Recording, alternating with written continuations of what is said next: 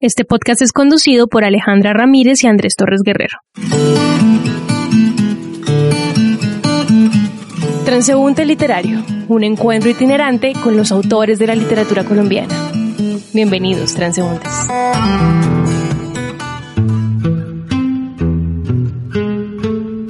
La música es fuente de sueños e inspiraciones, madre de la melodía, guía sensitiva de todos aquellos que prestan sus oídos para ser invadidos por ella.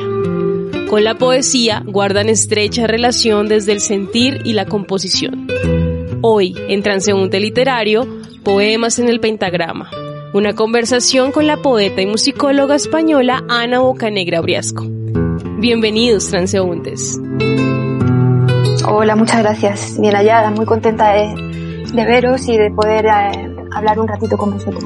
Ana Bocanegra Briasco es músico y poeta. Es profesora del Conservatorio Superior de Música de Granada y licenciada en musicología. Tiene el título superior de guitarra y el diploma de concierto de la Universidad de Música de Düsseldorf, Alemania.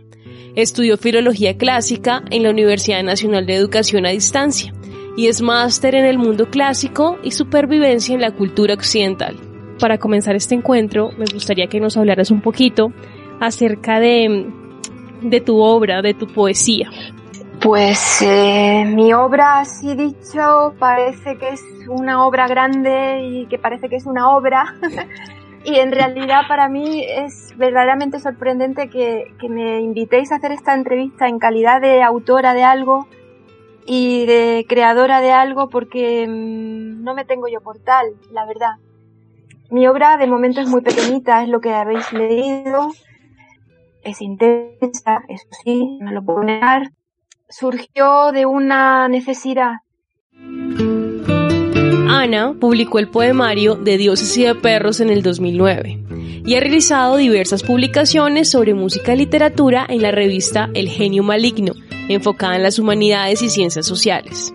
Algunos títulos publicados por Ana son Entrar consiste en salir, Lo menos sonado de Ezra Pound y Britain, Tributo al sueño. No, no tenía yo en mente escribir un libro de poemas, ni me considero siquiera poeta.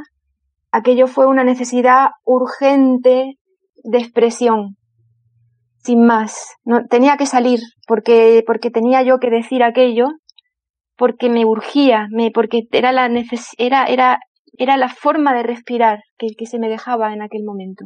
Estaba pasando una situación muy complicada de mi vida y hablé de esa forma. Pero una obra como tal, bueno, si sois tan generosos que así lo consideráis, pues bienvenido es y, mil gracias, pero mm, no sé si llega a tanto. No, no planifico escribir, no proyecto lo que voy a escribir no tengo el afán de escribir por escribir ni por publicar, no va conmigo. Y cada vez menos.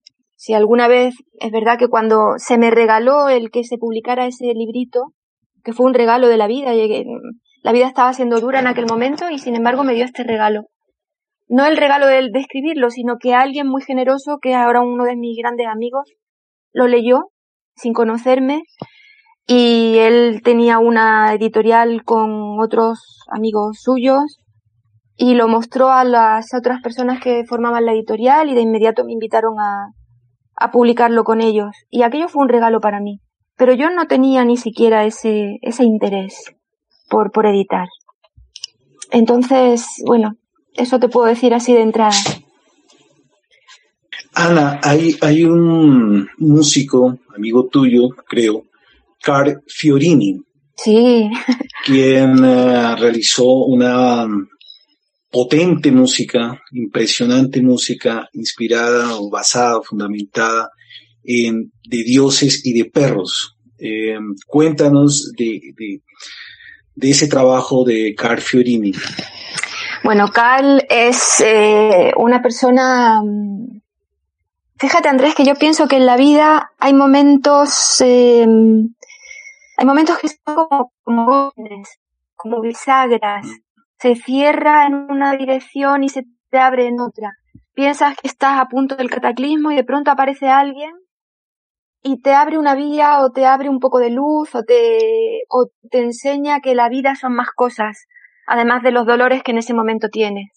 por lo que sea, esa persona puede luego estar muy presente o menos presente, me refiero de manera continua en la vida de uno, pero siempre está presente porque ha tenido un significado importante en un momento. Una de esas personas eres tú. Porque, no, sí, te lo digo de verdad, porque nos conocimos de una manera muy casual y empezamos a, comunicarnos y, tú me diste a ofrecer, eh, me, ofreciste leer tu libro y yo te ofrecí el mío y a partir de ahí es verdad que luego cada uno sigue un camino porque la vida te va llevando, aunque crea que la lleva, aunque uno crea que la lleva uno, pero no, más bien te lleva ella. Pero siempre te tengo presente porque tú estuviste en un momento muy importante de mi vida. Y otra persona, por aquella misma fecha, que, que apareció y que fue como otro ángel, fue Carl. Y yo lo conocí por pura casualidad. Él vino a Granada a, a estrenar una, una obra que había compuesto y no sé por qué me pidió el, nos cruzamos tres palabras, me pidió el correo electrónico y a partir de ahí empezó a, a escribirme, nos escribíamos y luego es una de las personas que más se han significado en, una cierta manera en mi vida también. Entonces, eh, bueno, aquel año que fue, ya te digo, un año bisagra, un año gozne, eh, yo cambié, yo le di por completo la vuelta a mi vida, salí de un, de una selva, como dice Dante, de una selva oscura en la que no veía nada y empecé, pude tener la fuerza para empezar a moverme y a cambiar de dirección aparecí en París ese verano que él se acababa de mudar a París y a partir de ahí nos hicimos muy, muy, muy amigos. Eh, ahora estamos menos en contacto porque, bueno, lo que he dicho antes. Y mm, él pudo leer el libro también y se quedó muy interesado por él. Y bueno, eh, así de, entre los dos acordamos que él iba a hacer una obra eh, sobre, sobre los poemas. Poema 11 como un samurái defenestrado en tus ojos y sus preguntas. Entono un requiem por mí misma. Creo en Bach Todopoderoso, creador del cielo y de la tierra, de todo lo visible y lo invisible, y me atrinchero en mi piel. Piel afuera no estoy, piel adentro soy lo que queda del miedo cuando el mal ya está hecho. De dioses, relojes, de perros, de hierros aullan las cien jaurías que escondo. La obra tardó ocho años en salir, pero mm, porque, bueno, porque es una persona tan activa que está en mil sitios y claro, en mil sitios con velocidad no se puede estar, no se puede trabajar a todo tren en, todos ellos. Pero finalmente el, esta obra para soprano, coro y orquesta eh, salió y se estrenó en Malta en el año 2016, justamente un mes antes de que apareciera otro, otro gozne en mi vida, que fue cuando enfermé. Su, su obra, curiosamente, ha sabido reflejar muy bien, a pesar de que él no es español, de que es maltés, afincado en París, ha sabido mm, entender, también porque me conoce bastante y sabe bastantes cosas mías, ha sabido entender muy bien el espíritu y el, la composición celular, digamos, de lo que yo quería decir. Y bueno, así vamos colaborando el uno con el otro. Yo he escrito algún texto para, para algún CD de él. Eh, también estrenó una obra en Marsella con, con otros poemas míos. Total, que ahí vamos los dos, en la distancia, pero siempre a la par. Y para mí fue otro regalo también de la vida. Qué hermoso esto que nos cuentas porque siempre es muy eh, magnífico y gratificante encontrarnos con personas que que de alguna forma nos, nos entienden, nos comprenden y con las cuales podemos compartir estas, estas cosas tan personales como la música o, nuestra escritura y elaborar trabajos juntos. Justamente de, de esta relación entre la música y la literatura, eh, quisiera que conversáramos un poquito. Tú eres musicóloga, eres pedagoga musical, eh, enseñas guitarra clásica. Me gustaría saber, eh, para ti, a modo personal, qué relación existe entre la música y la literatura. Las dos son formas de expresión. Te puedo hablar de la música desde el punto de vista del intérprete, no del creador, aunque el intérprete de, alguna manera co-crea, porque una obra escrita hasta que no suena no existe, en mi opinión. Entonces, eh, esa parte de responsabilidad y de creatividad también la tiene el que interpreta una, una pieza musical. Eh, como digo, ambas son formas de expresión.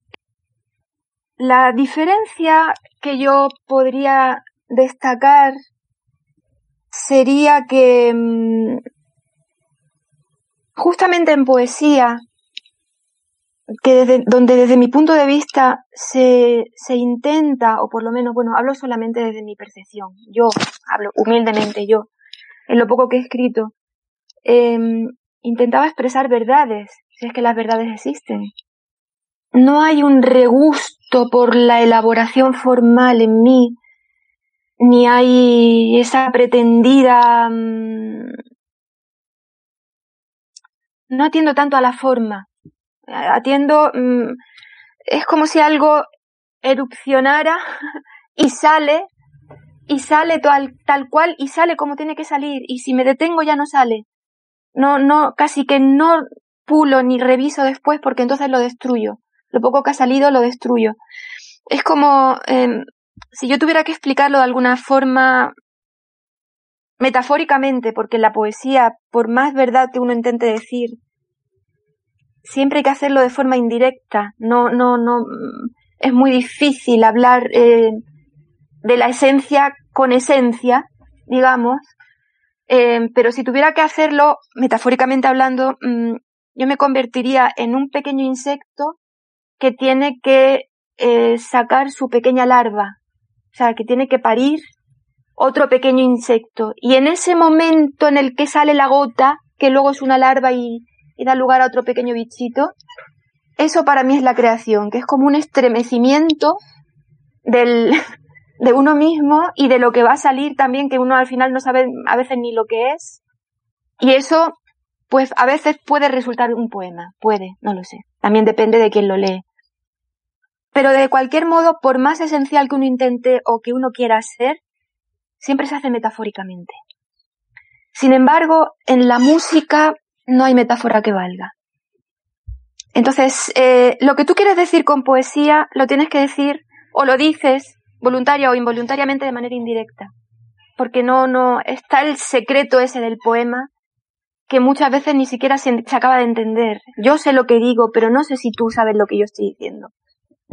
Mientras que en música, yo que ni siquiera lo he creado, te puedo tocar un preludio de Bach, te está hablando Bach, pero te estoy hablando yo.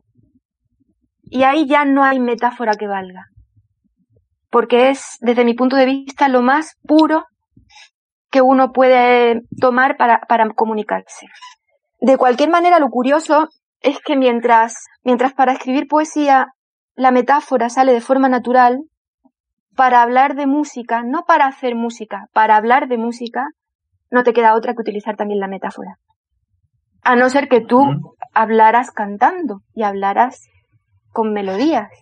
Pero eh, no es, eso es muy, es muy difícil. Cuando tú conoces a alguien que es músico y que sabe lo que eso es, muchas veces eh, cuando estáis oyendo una pieza juntos y llega un momento y, y, hace un giro determinado la melodía o hace algo, una línea del bajo o hay un silencio especial, basta con mirar a esa persona que está compartiendo la escucha contigo para que los dos sepáis que ahí hay algo. Pero eso para transmitírselo, por ejemplo, a un alumno, se lo tienes que eh, traducir a palabras. Y esa traducción, lo gracioso de todo esto es que es mucho más fértil si tú lo haces literariamente. Si tú le dices al alumno, mira, aquí acaba esta frase y empieza esta otra y acabamos en una cadencia o en un acorde que es disonante, se suspende todo, etcétera, etcétera, etcétera, Sí, le estás diciendo que ahí hay un momento de máxima tensión y que tiene que intensificar lo que sea y que tiene que traducir en sonido aquello, pero no lo acaba de coger. Ahora, si tú le dices, mira, aquí se acaba el mundo y después no sabemos qué va a pasar. ahí lo entiende. Y es muy interesante, eso es realmente interesante. Y es mucho más emocionante, porque se cultiva la sensibilidad del, del alumno en, de otra manera. De la forma, eh, de la primera forma en la que tú le explicas musicalmente qué pasa, que hay una cadencia, que hay un acorde, aquí se, se quiebra la frase, pura técnica. Es dominio, son útiles, son utensilios. Pero no coge la esencia. De la otra manera te estás refiriendo a la esencia, pero fíjate, te refieres a la esencia con una metáfora. Entonces estamos ya con el círculo. Y volviendo a la pregunta que se me va, perdonadme que, que vuelo mucho yo. Relación música-poesía, pues mucha. Mucha, muchísima. Muchísima. De, hecho, creo yo que la misma poesía es, es música. Ya Claro, la sonoridad de la claro, claro. La melodía. Claro. Y eh, eso es. Tú tienes un libro que se llama Faunos Zonas. No lo llego a tener aún, Andrés. Bueno, tengo, tengo está el libro, no la publicación. No, no está publicada, no está publicada. Tengo un conjunto de poemas inéditos. Si algún día salen, se llamarán Faunas Zonas. Faunas no faunos. Faunas. Y zonas, no, no zonas, sino zonas. Zonas. De, de zona, de zoo más, más eh, y, y, y, tú ahí citabas a, a Chekhov y, y, lo recuerdo porque has utilizado la metáfora de la oruga, de este insecto que da vida a otro que sale de él. Y Chekhov dice, citado por ti, la oruga arruina el bosque, el orín, el hierro, la mentira, el alma. Eh, yo creo que eh, eh, en, tu poesía hay eso, la verdad, tu verdad, búsqueda intensa, muy fuerte de, de decir lo que no puedes decir hablando, lo tienes que decir escribiendo, es una especie de confesión, ¿no es cierto? Exactamente, Exactamente. El problema es que conforme pasan los años, uno se va dando cuenta también de que la verdad, ¿qué es la verdad? Me estaba hablando de poemas que yo escribí hace ya bastante tiempo. Y todavía había un, un halo de osada juventud en mí. Eh, y la juventud es enérgica, pero es a veces muy, muy terca muy, muy osada, como acabo de decir. Entonces uno piensa que tiene la vida en las manos, piensa que el camino todavía está por recorrer y que lo haces tú, piensa que tienes la verdad. Y conforme van pasando los años, y tampoco hacen falta que sean muchos, no es que tenga yo 80 ahora, pero pasan los años y te, te vas dando cuenta de que verdades, si las hay, ¿cuáles son? Incluso para una misma persona, lo que antes fue verdad, ahora resulta que puede no serlo. Si, te, si ahora me preguntaras, si volvieras a escribir, ¿intentarías decir la verdad? Pues te diría no. Porque es demasiado grande para intentarlo.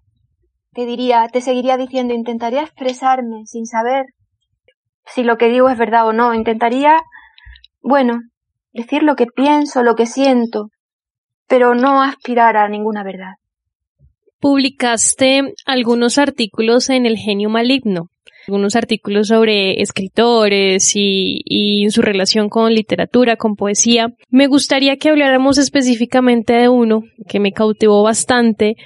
Es titulado Lo menos sonado de Ezra Pound. ¿Cómo llegas a concebir este artículo? ¿A raíz de qué investigación o de qué situación? En realidad, por casualidad. Al final todo es una, es toda una casualidad necesaria, creo. Ni siquiera sé por qué llegué a ese artículo. Seguramente estaba escribiendo otra cosa y alguna nota a pie de página te cambia, te lleva a otra dirección y empiezas a escarbar un poquito y te, y te detienes ahí. A mí Pound siempre me gustó, fue un personaje muy controvertido, pero para mí fue fascinante. Llegué a Pound seguramente después de haber estado en París, después de haber leído mm, París era una fiesta de Hemingway y de, y de haber vivido de alguna manera en aquellos años y con aquellas personas. Entonces, me, sus poemas me parecen algunos, bueno, algunos son realmente difíciles de leer porque, bueno, pueden ser eh, duros, eh, duros de leer, quiero decir, especialmente em, largos y arduos, y, pero hay otros que son de una finura y de una sutileza y de una, de una belleza y de un espíritu, de un aire alrededor que, que, que a mí me, siempre me cautivó. Entonces seguramente se, se, conjugarían pues varios elementos. La casualidad de que di con algo que me dirigía hacia Pound con el amor que yo le tenía por otra parte y empecé a, a indagar por ahí. Es, ese es un texto maravilloso porque en primer lugar eh, te refieres a la música, ¿no? Que escribió Pound, eh, que pues al menos cuando yo leí tu texto no, no, no tenía idea que, que él había escrito música. Y bueno, nos revelas esa dimensión creadora de, de este escritor y lo haces con una intimidad eh, impresionante, es decir, se nota que conviviste con este escritor y con su música, que la sentiste. Es que si no, para mí no tiene sentido. Ya eh, eh, creo que es lo primero que te dije. Escribir por escribir para mí no, no, no, no me, no me alimenta. Y Paon debió ser, eh, fíjate que yo esta, esta Navidad me fui a Venecia, que Paon vivió y está enterrado en Venecia, vivió muchos años en Venecia. Y claro, hasta que uno no pisa los lugares, no entiende muchas cosas. Y no es que las entienda intelectualmente, no es que uno la, lo capte con la razón y diga, mira, esto fue por aquello y, y haga todo un ejercicio de deducción lógica de por qué un elemento viene de otro, sino que uno respira un determinado aire y uno ve una determinada luz, ni siquiera una determinada luz, sino la sombra que esa determinada luz crea de un cuerpo. Y entonces te, te insuflas de algo, de, de, un espíritu o de algo, de una energía. Y, y yo entendí esta Navidad me fui yo sola a, Venecia. En un arranque de locura, que bendita sea esa locura. Em, bendita y necesaria. bendita y necesaria, pero me costó mucho trabajo irme a Venecia porque me fui yo completamente sola.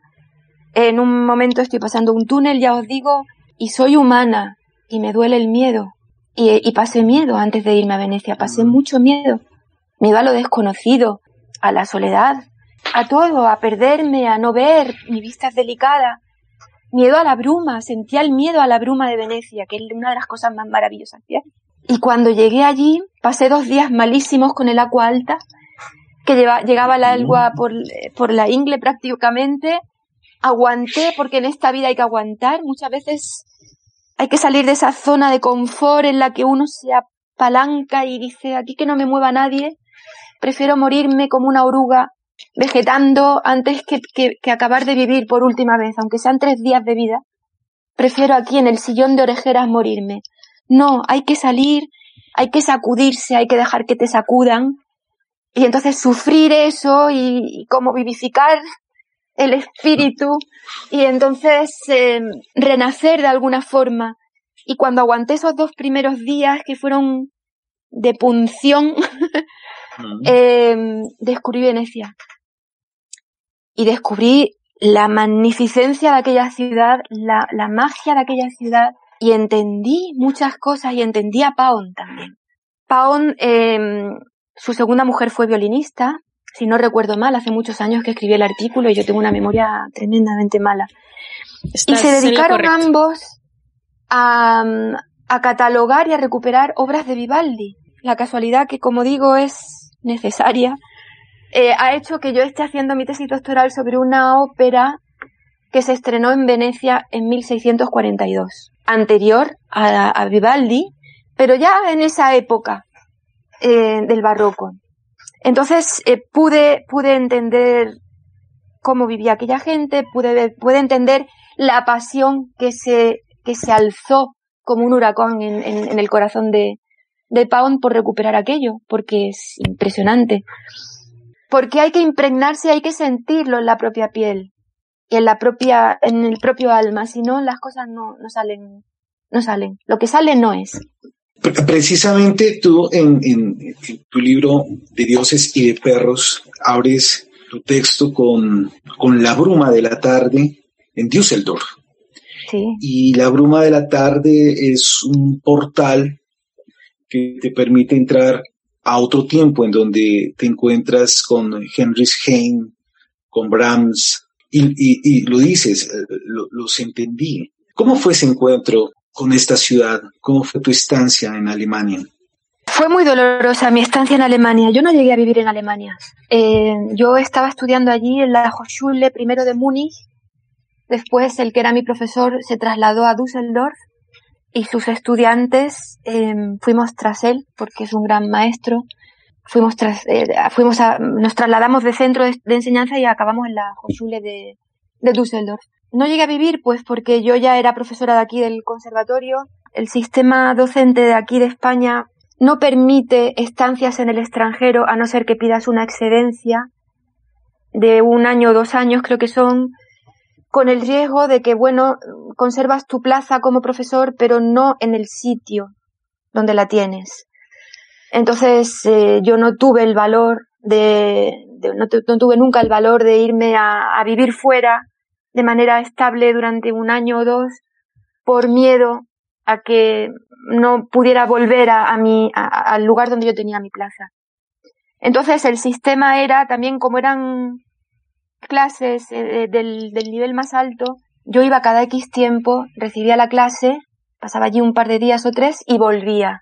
Seguía estudiando aquí y de nuevo regresaba a Alemania para mostrar el trabajo realizado por mí y para seguir con las correcciones de mi, de mi profesor. Digo que fue muy doloroso, tú lo sabes Andrés, porque en ese momento que yo ya estaba a punto de empezar a moverme de otra manera musicalmente hablando, desde el punto de vista profesional, pues eh, vino una lesión a mi mano derecha y, la perdí. Quiero decir, no es que me quedara sin mano, que aquí la tengo, pero perdí la capacidad de, de tocar. Es un problema que se llama distonía focal del músico y aquello fue para mí una debacle. O sea, fue como dejar de existir. Mm. Porque además los músicos somos muy obcecados, somos muy perseverantes. La música es una disciplina que se lleva muchísimas horas al día durante toda tu vida. Y si se te cae eso, se te cae la vida. Y si no tocas, parece que ya no eres capaz de hacer nada más. Como no pude seguir estudiando música, empecé a estudiar otras cosas. Que benditas sean. Se me pulió el alma con el sufrimiento aquel y también gracias a lo que estudié después, porque luego me dediqué a estudiar a los clásicos y no hay nada más maravilloso para eso que traducir a los clásicos. No ya, no ya leerlos, leerlos por supuesto, pero traducirlos sobre todo, a los griegos y a los latinos. Porque te das cuenta del peso de cada palabra, de lo que cada palabra encierra detrás, de que hay como un montón de niveles. Cada texto es como un, como un tejido, como una urdimbre, en la que todo se sostiene y que tiras de un hilo y el texto se modifica y ya pasa a ser otro, es algo muy impresionante, porque estaba todo nublado, yo no veía salida. Y yo tenía esa melancolía, ni siquiera ya, bueno, nostalgia, me gusta más la palabra melancolía, porque la melancolía se sostiene por sí misma. La nostalgia necesita algo perdido para, para sostenerse. La melancolía es por sí, se tiene nostalgia de algo, pero la melancolía se tiene o no se tiene. Mm. Y yo soy un ser melancólico por, por Saturno, que debe estar por ahí, sí, por, naturaleza. Te decía lo de la bruma porque mm, es curioso. Em, las cosas uno las recibe según como esté, en el momento en el que está, lo ve de una forma u de otra. Hace muchos años yo leí Marca de Agua, de Brodsky. De Brodsky. Sí, que es un libro a mí me... En la primera lectura no lo alcancé, no es que el libro no me alcanzara a mí, es que yo no lo alcancé, humildemente. Lo retomé también por casualidad, no tenía previsto leerlo, pero cuando ya tenía planificado mi, viaje a Venecia, em, lo retomé unos días antes, que sabes que él narra su estancia en Venecia, justamente. Y él cuenta cómo, eh, cómo es la bruma veneciana y cómo es tan impresionante y tan densa puede llegar a ser que tú entras en ella y se hace por unos segundos como una especie de túnel en el aire que te permite caminar, pero ya no ves ni de dónde vienes ni a dónde vas. y es ese sentirse perdido también lo que, lo que azuza el alma y lo que te zarandea y lo que, bueno, te hace un poquito más fructífero el corazón, por decirlo de alguna manera es hermoso encontrar estos, como estos intertextos entre nuestra propia existencia y aquellas lecturas que, que nos apasionan o, nos ayudan a encontrarnos con, con otros lugares y, autores que son admirados y queridos por nosotros.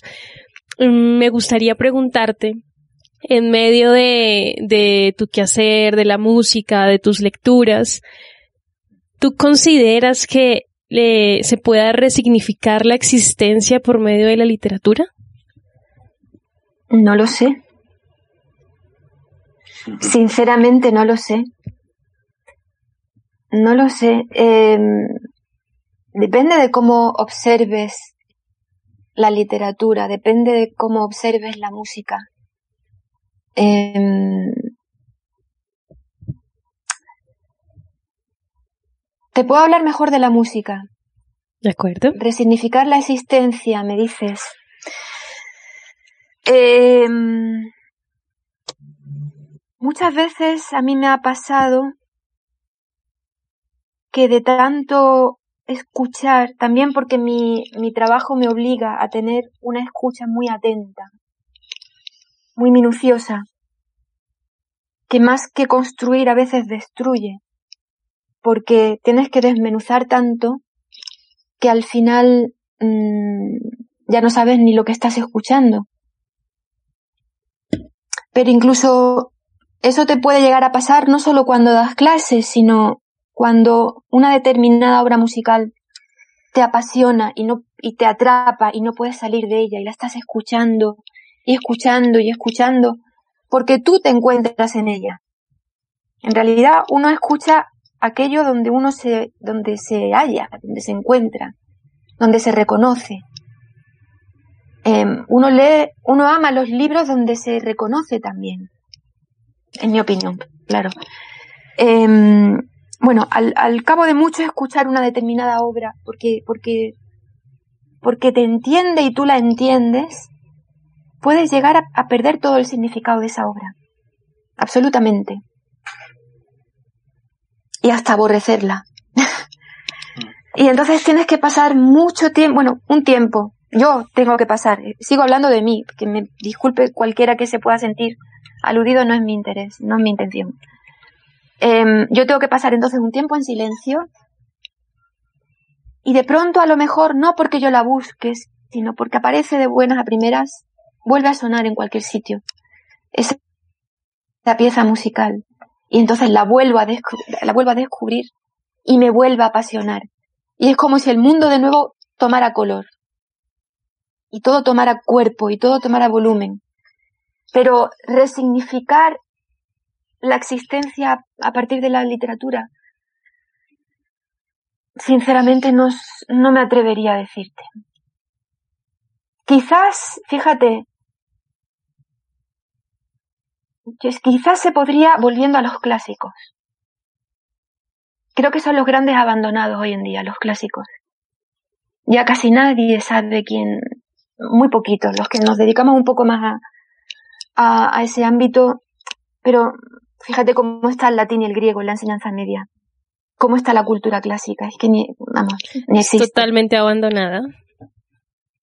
Entonces, eh, si, si, si el ser humano si los que gobiernan tuvieran la luz suficiente para dejarse aconsejar bien por las personas que realmente pueden hacerlo, más allá de todo interés económico, y centrándose en el interés humano, que es realmente lo que importa, porque el mundo es algo del ser humano. El ciervo no piensa que el mundo es el mundo. Somos los humanos los que hablamos del mundo.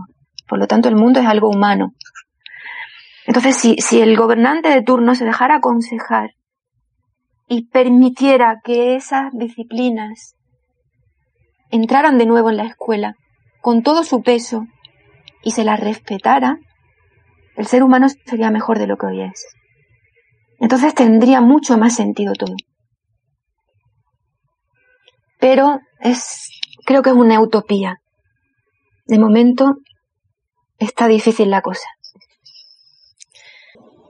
Eh, me hiciste pensar en, eso, ¿no? Que esa relación con la música, con el sonido, pues es erótica, es una relación eh, de afectos, pero al mismo tiempo llega a un punto de, agotamiento, ¿no? De ah, hastío, incluso, ¿no? Podría ser, ¿no? No sé. Puede ser que todo sea tiempo. Y, y claro, el, todo está en movimiento.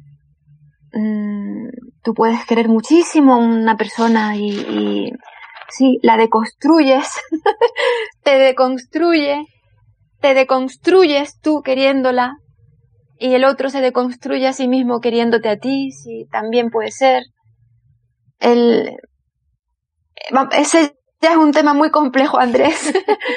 eh, hay, un poeta colombiano, Luis Carlos López, el tuerto López, cartaginero, que tiene un poema sobre los zapatos viejos, ¿no? Mm. Entonces, sin mal no recuerdo, eh, lo leí en mi pregrado hace más de 25 años, decía que el amor era como los zapatos viejos, que, que uno los quiere muchísimo porque los zapatos viejos se han adaptado a uno o uno se ha adaptado a, a ellos y uno ha, recorrido un gran tramo con ellos por el mundo, pero se desgastan, ¿no? Se, se, se desconstruyen por tanta fricción con el asfalto. Pero finalmente, eh, creo que el mensaje del Torto López era, acabo con esto, decía que, había que, que, mandarlos a la zapatería para que los remontaran, para que les colocaran otra suela, ¿no? Pero entonces, ¿es confort o es amor? claro, porque el amor duele. El amor duele. Eh, y no quiero decir que haya que hacer una tortura de, la relación amorosa, ¿no? No, no, pero quiero decir, eh, pues, cuando ya se llega a ese punto y uno se aferra al sillón de tu casa, a la manta con la que te abrigas en, en noviembre, porque sí, porque es tu manta. Sí, pero es que la manta a lo mejor ya Mm, a lo mejor ya ni te abriga, porque tiene tantos agujeros que ni te abriga. Y tú estás ahí aferrado a esa manta por puro miedo, muchas veces. Mm. No podíamos irnos, no podíamos despedirnos de este encuentro sin preguntarte qué autores eh, te acompañan en este momento, cuáles son, son tus lecturas en estos tiempos de confinamiento.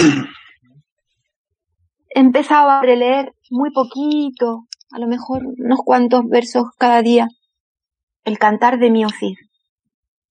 Solamente soy capaz de leer eso, porque, porque es auténtico, porque no tiene pompa, porque no tiene parafernalia, porque no tiene afán de nada, porque te habla, te habla directamente como, como golpe de piedra, porque es austero y porque es árido y porque está seco, por cómo está seco el mundo, cómo está seca la calle, cómo están secos los ojos, que ya ni nos miramos.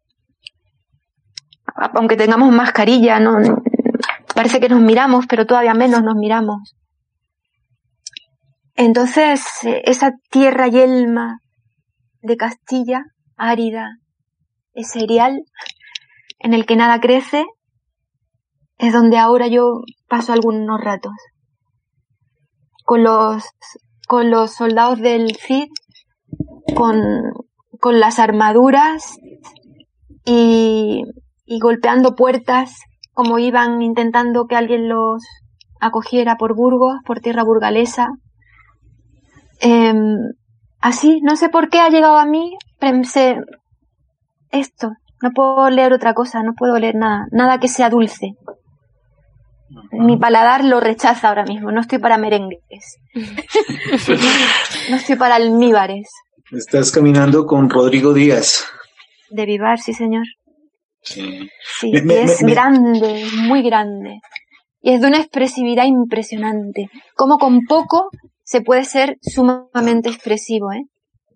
el otro día me, me, porque me gusta ver una edición anotada, tengo una edición muy buena anotada en la que te van explicando, está en castellano antiguo, claro, que tiene muchas expresiones que hoy en día no entendemos.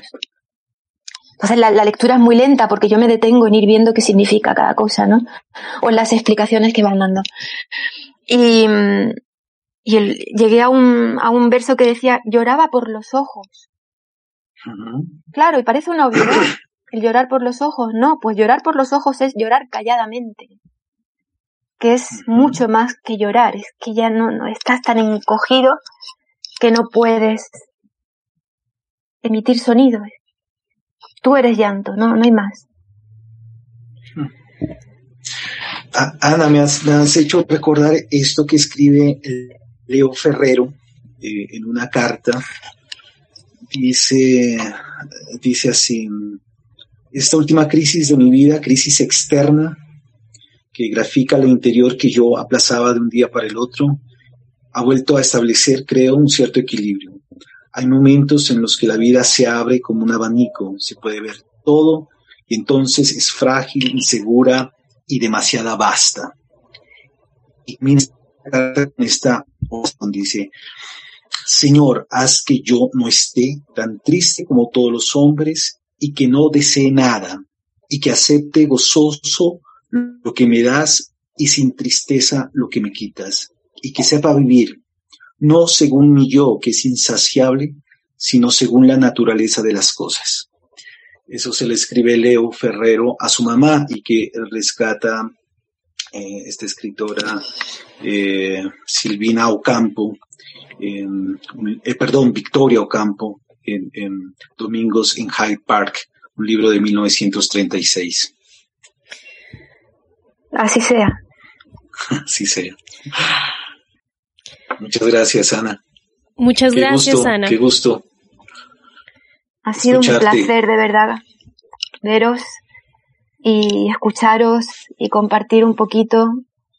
Y ojalá se dé con más frecuencia Gracias por compartir con nosotros tus, tus impresiones, tus sentimientos, por permitirnos transitar por esos espacios que has vivido y revivido a través de, de la música, de la literatura y aquellos a quienes has querido y has amado. Debo decirte que también me he encontrado en, en las líneas de tus poemas, sobre todo en aquel que dice piel adentro soy lo que queda del miedo cuando el mal ya está hecho.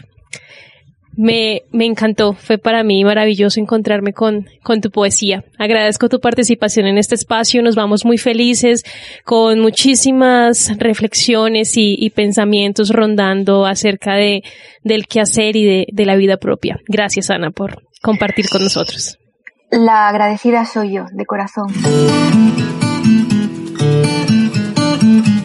Transeúnte literario, un encuentro itinerante con los autores de la literatura colombiana. Bienvenidos, transeúntes. Este podcast fue grabado en los estudios de Sonda Pulsar Bogotá por Eduardo Seche del podcast Arquitectura para Aliens.